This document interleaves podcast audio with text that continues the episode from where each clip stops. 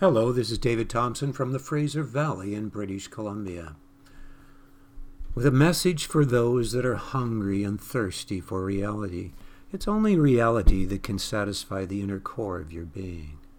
We are living in a time when many people are not facing reality and are living things out and believing and choosing to believe in things that are a lie. But those things will never bring you anything but misery in the long run. This message is for those that are willing to pass through the filter of delusion, to become a lasting part of the body.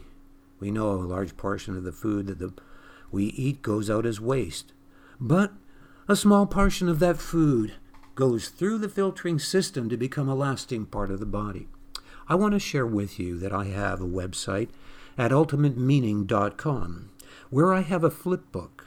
So, for those of you that are new, I want you to know that in that flip book, I've written what is very original thought by the gifting of the Spirit of God, and it is filled with print that is highlighted in red, which are links to YouTube videos that highly confirm from many fields of science and archaeology the reality of what I am sharing here, which is the very reason for which you exist and all things exist.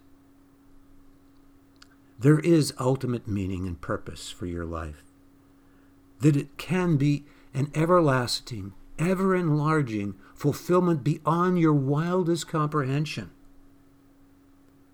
And it is found in the ultimate manifestation and perfection of love. And I want to describe this briefly because it is the very governance of the universe and the very source from which all has come forth. I am talking about a love that has the quality that always chooses the highest lasting good over any lesser choice. Any lesser choice, as such, would obviously have a measure of corruption. This love has such integrity and purity that it is a blazing fire of judgment against all that is contrary to this love that always chooses the highest lasting good. It is the opposite of corruption, it is the antithesis of corruption. It is the holiness of the one true eternal God, or the defensive aspect of this love which is represented in the negative symbol in nature, such as in mathematics and electricity, which what does that represent? It represents an indestructible foundation, and it represents cutting off all corruption. There cannot be the assurance of a destiny without corruption unless there is such an integrous, pure love. The judges all that is contrary to love. What is amazing about this love is that it is so great and ultimate in its perfection that the one true eternal God who is love could actually take judgment upon himself and suffer more than you, a mere creature, and humble himself more than you, a mere creature, so that you could choose to be forgiven and reconciled to God. This quality of love, who is the one true eternal God, always was in the one true eternal God. It was manifested also in this time and space realm in Jesus Christ, who is the full manifestation of God to this world. Yes, Jesus Christ is fully God manifest in human body to man. And his death was foretold in detail 700 and way over 700 years ago. Many details of his were prophesied. And all of that was fulfilled when he died on the cross and rose again and was seen by 500 witnesses at one time. Yes, there's even four lawyers that attempted to try to disprove the resurrection by writing a book against it, and in the process were so amazed at the evidence for the resurrection of Christ from the dead that they were converted in the process. Four lawyers. You can find out who they are in my book at uh, ultimatemeaning.com, my flip book there. And I want to share with those that have received Jesus Christ as their Lord and Savior, that have really come to not just believe with their intellect, but with their whole life, with their heart in this one true eternal God, who have cried out and said, God, be merciful to me, a sinner, because they've really seen their undoneness before a God of such pure love that will not tolerate sin against his love. Yes, we can be reconciled and walk in his love in this world below and bring heaven into this world where so many in their heart have a hell contagious state of being with no hope. Now, what I do is I give messages to the churches around the world and I seek to speak prophetically. It says in 1 Peter 4:11, if any man speak, let him speak as the oracles of God. When we as believers gather together, we are to seek to speak as the oracles of God. There's another verse that explains this in more detail in Revelations 19:10, which says, "Worship God, for the testimony of Jesus is the spirit of prophecy.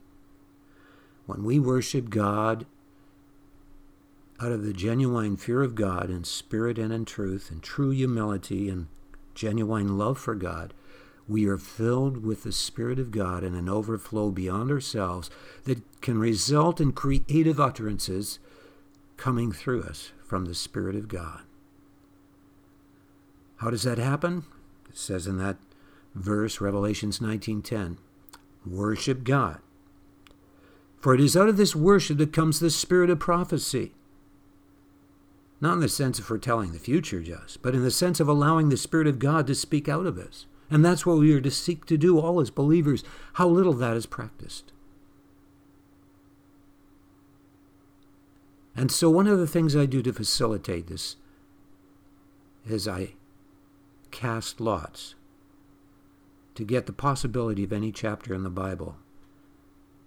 And I cast lots with two different random applications to get two chapters that would bear witness with each other as to the theme that God is wanting to say to the churches, to facilitate speaking proph- prophetically.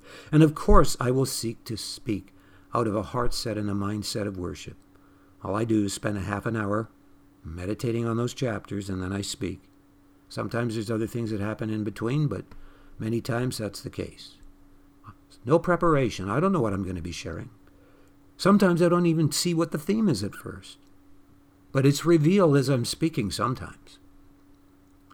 And so I want to share with you what I received today. But before I do, I also choose a song for us to worship with. And so we're going to go with that song right now that I chose. So we'll just bring that up for a moment here. And we'll sing that song. Here we go.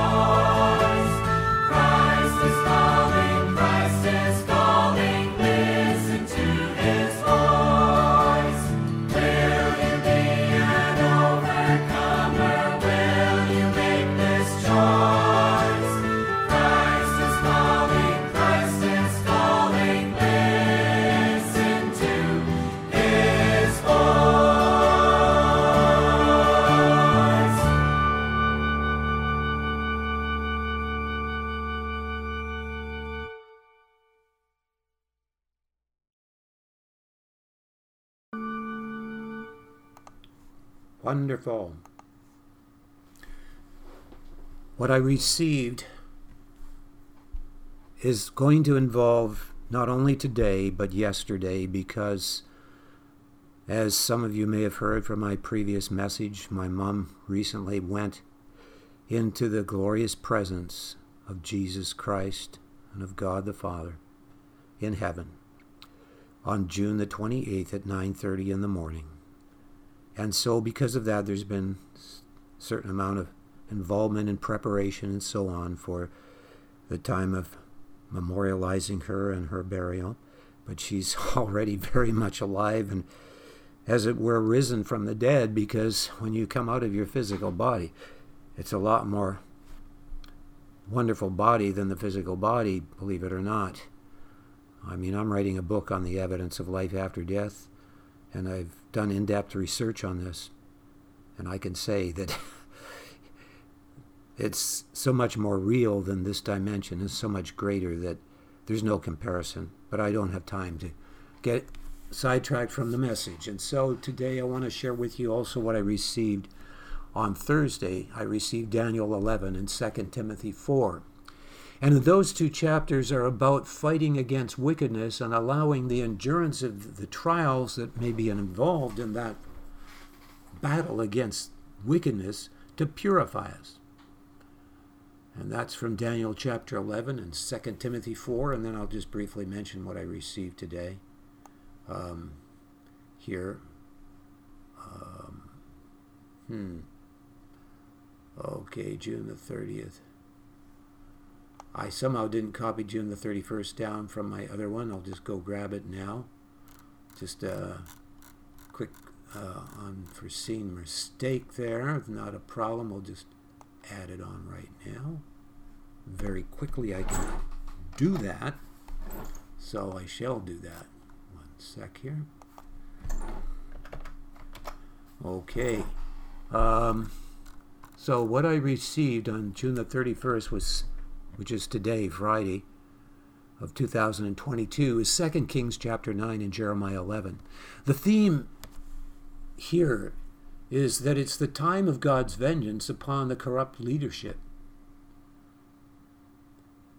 And I received uh, 2 Kings 9, which is about Je- Je- Jehu being anointed by one of the sons of the prophets uh, through Elijah to bring God's vengeance upon Ahab and Jezebel. And so that is what that account is about, basically. And then you have Jeremiah 11, which is also of the same theme, and I'll read some of this to you here. But, O Lord of hosts, that judgest righteously, this is in verse 20 of Jeremiah 11, that triest the reins and the heart, let me see thy vengeance on them, for unto thee have I revealed my cause. Therefore, thus saith the Lord, which is in the Hebrew Yahweh, of the man of the men of Anathoth, that seek thy life, saying, Prophesy not in the name of Yahweh, that thou die not by our hand. Therefore, thus saith Yahweh of hosts Behold, I will punish them. The young men shall die by the sword, their sons and their daughters shall die by famine. And there shall be no remnant of them, for I will bring evil upon the men of Anathoth, even the year of their visitation. And in Jeremiah, there's a lot more here, and I need to point out earlier. We go back to verse 3. That was, I started verse 20 there, but back in verse 3 it says this And say thou unto them, Thus saith the Lord God of Israel, Cursed be the man that obeyeth not the words of this covenant, which I commanded your fathers in the day that I brought them forth out of the land of Egypt, from the iron furnace, saying, Obey my voice, and do them according to all which I command you, so shall ye be my people, and I will be your God. And then we read in verse 5, which is just a continuation of this, that I may perform the oath which I have sworn unto your fathers to give them a land flowing with milk and honey, as it is this day. Then answered I and said, So be it, O Yahweh. Or in English, O Lord. God is calling his people back to their first love. You can never know a true obedience to God without first entering into a genuine love and delight for Yahweh. And remember that these commandments were always given in the context of God commanding Israel to love the, him with all their being's ransom power, with all that was in them, to love God, to delight in God. And really, obedience comes out of our perception and reciprocation of who God is. And what causes us not to enter into that is the tendency for us to hide in our own insular world so that our heart becomes kind of like Adam and Eve hiding from the voice of God. Where art thou? Where art thou?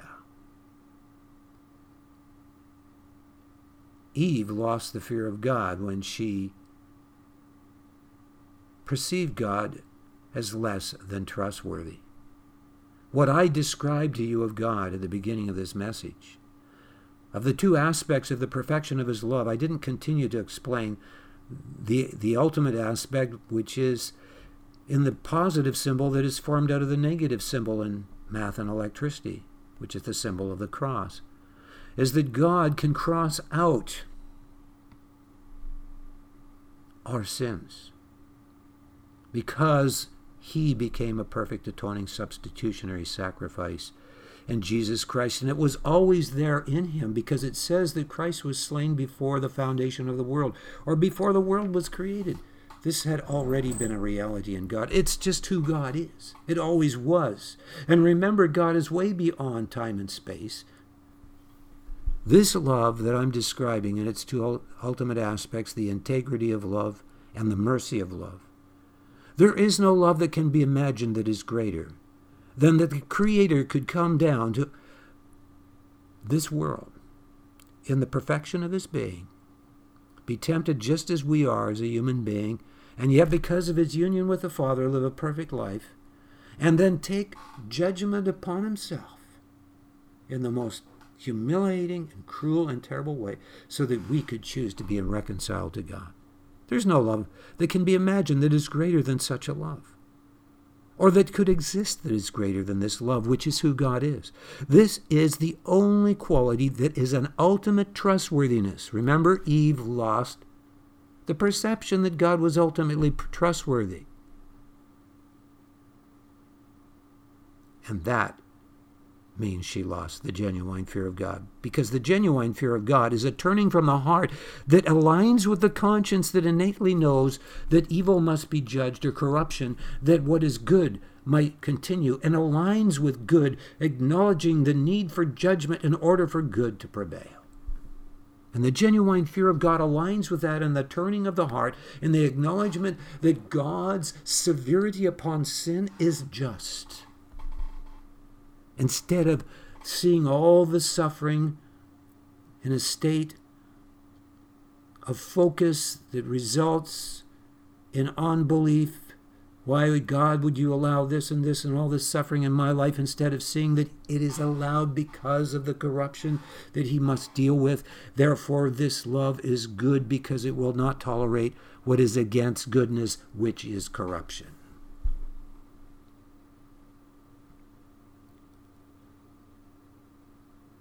And so to love God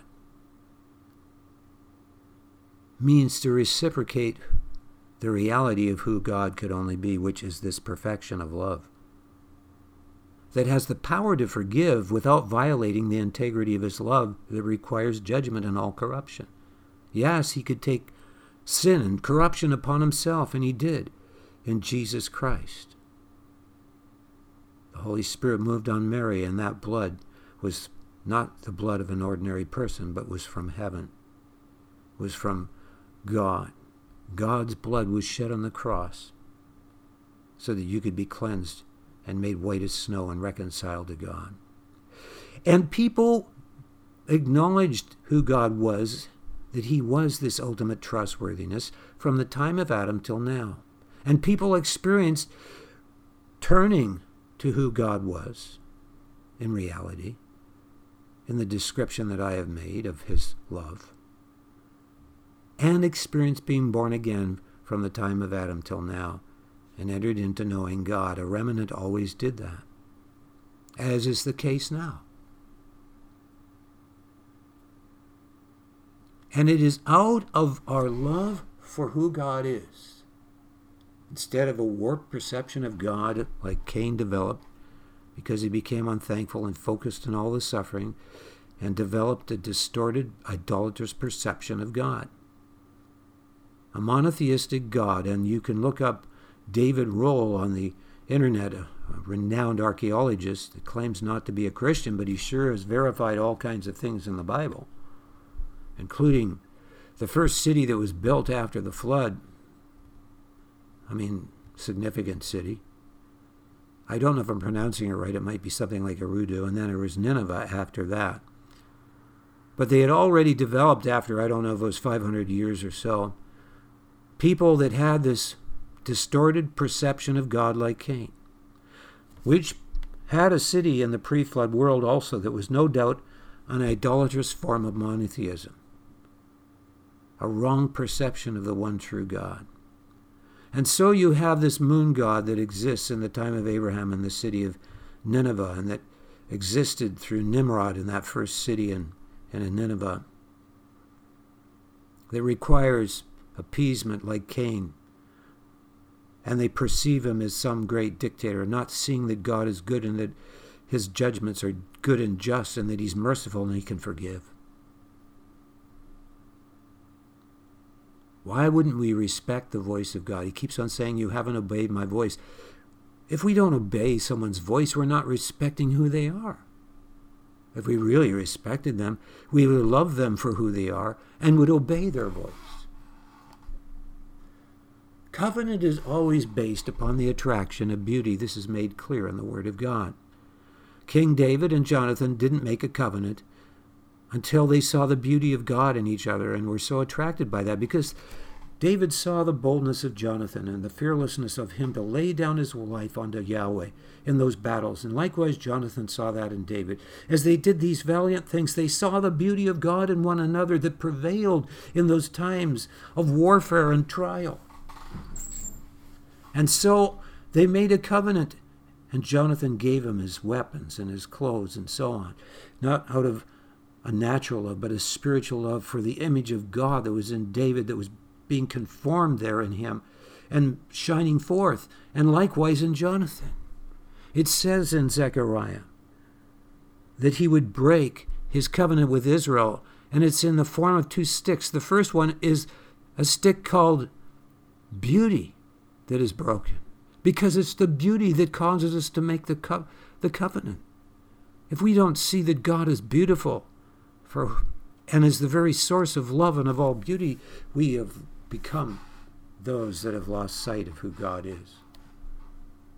Now, I want to go back here and point out also the passages that I received from um, yesterday and what is in those passages.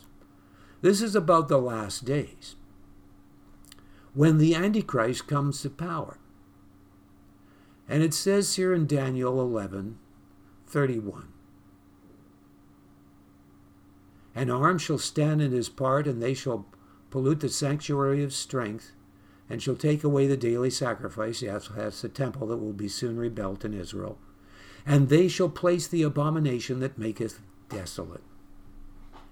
And such as do wickedly against the covenant shall be corrupt by flatteries. But the people that do know their God shall be strong and do exploits. It's a matter of knowing God. Not with your head, but with your heart. A deep turning from the heart. A reciprocative heart relationship that spends much time in prayer reciprocating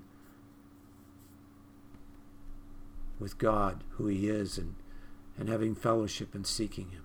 And they that understand among the people shall instruct many, yet they shall fall by the sword, and by flame, by captivity, and by spoil many days. Now when they shall fall, they shall be helpen with a little help, but many shall cleave to them with flatteries. And some of them of understanding shall fall to try them, and to purge, and to make them white, even to the time of the end, because it is yet for a time appointed. So this is a time when the Antichrist has taken power, and these are godly people that are being put through something like, I guess, maybe experiencing what Peter experienced in the trial where they fall. But they come to a place of all the more greater repentance and commitment to God. And then it goes on and it describes the Antichrist here and what will happen and his destruction in Daniel 11. And I don't need to go and describe all of that for time. But we know that in the end, what happens to the Antichrist is this it says, But tidings out of the east and out of the north shall trouble him. Therefore, he will go forth with great fury to destroy and utterly to, you know, it says make away many or take away, in other words, annihilate many. And he shall plant his tabernacle of his palace between the seas in the glorious holy mountain. Yet he shall come to his end, and none shall help him. Yeah. He will surely come to his end. And the other passage that goes along with this is in 2 Timothy 4. And here we read this For the time will come when they will not endure sound doctrine, but after their own lusts shall they heap to themselves teachers having itching ears, and they shall turn away their ears from the truth, and shall be turned unto fables. And believe me, if there's ever a time when we've been seeing this, we got this teaching of evolution, which is complete pseudoscience, and can be exposed as totally false by this, the evidence of genuine science. It's a total lie. It's pathetic. The evidence against this blinking theory of evolution is overwhelming. And yet people buy into this pseudoscience fable. It's so sad. But watch thou in all things, it says in verse 5. Endure afflictions, do the work of an evangelist, make full proof of thy ministry, for I am now ready to be offered, and the time of my departure is, hand, is at hand. I have fought a good fight, I have finished my course, I have kept the faith. Henceforth there is laid up for me a crown of righteousness, which the Lord the righteous judge shall give me at that day, and not to me only, but unto all them that love his appearing. Brothers and sisters, we are living in a time when we see great corruption. And God is about to judge this corruption in high places, which looks like it's going to have domination over the whole world through these COVID mandates and the ones that they are planning to come out, the monkey virus that they already pre planned, and so on. You can see all the evidence for this by just going to my website at loverealized.com, where I have links to news sources on the homepage there, where you'll learn all about all of the lies that are going on. At my first answer, Paul says further on here, No man stood with me, but all men forsook me. I pray God that it may not be laid to their charge. Notwithstanding, the Lord stood with me and strengthened me, that by me the preaching might be fully known, and that all the Gentiles might hear. And I was delivered out of the mouth of the lion. So they were going to throw him to the lions. And God delivered him because he wanted to still use him to reach more people. And the Lord shall deliver me from every evil work and will preserve me unto his heavenly kingdom, to whom be glory for ever and ever. Amen. Now, we do know that many Christians were thrown to the lions, and that when the time comes, uh, they knew that they couldn't trust in their own strength to overcome such a trial. But they turned to the Lord and were bold to face that, knowing that God would give them an abundant entrance into the kingdom of God. They were willing to pay that price. We sung the song, Will You Be an Overcomer? Christ is calling, Christ is calling. Will you put aside those things that would attach to your garments, that are the things that, of death, that would cause your garments to be stained? Yes, we will shun all of the fear of man, which would imbue the fear of death upon us and take away our power and authority to face death itself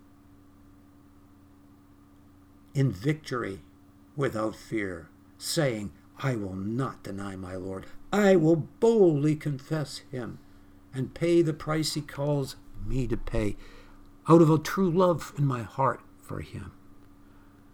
For it says in the Word of God, If I give my body to be burned and have not love, it profiteth me nothing. It is out of our love for God and His love for us that He first loved us, that we can gladly lay down our lives if He so calls us to be a martyr in that way.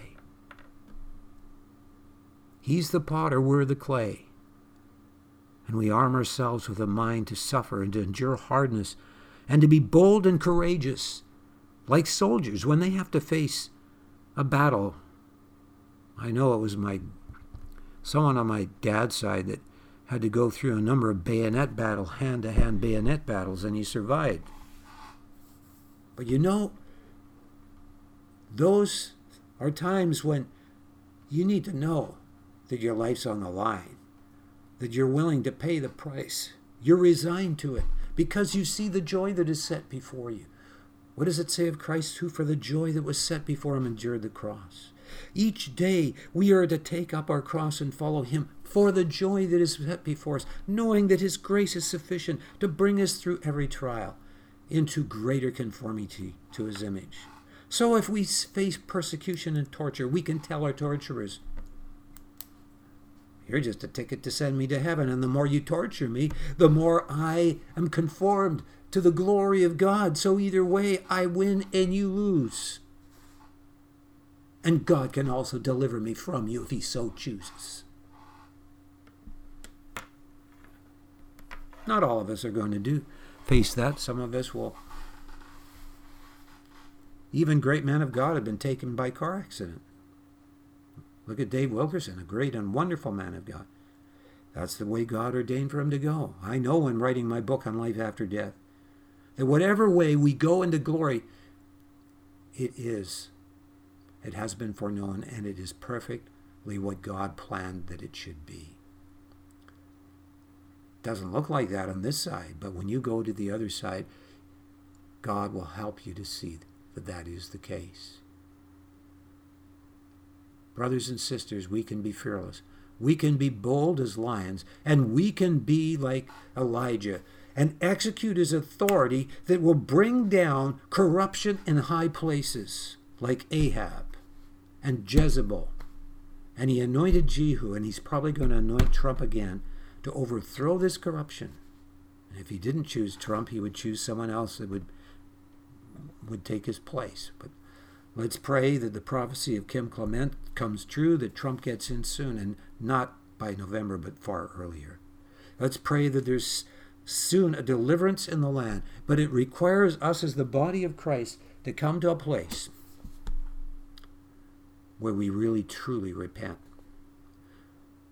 of loving the things of the world that are desensitizing us to one another, causing us to be demo- divided, to be denominative. God call us to be who He's called us to be. I've written a book called Godheadship and Body Invasion. And in this book, which is 200 some odd, almost 300, well, 200 some odd pages, over 250 pages, I believe.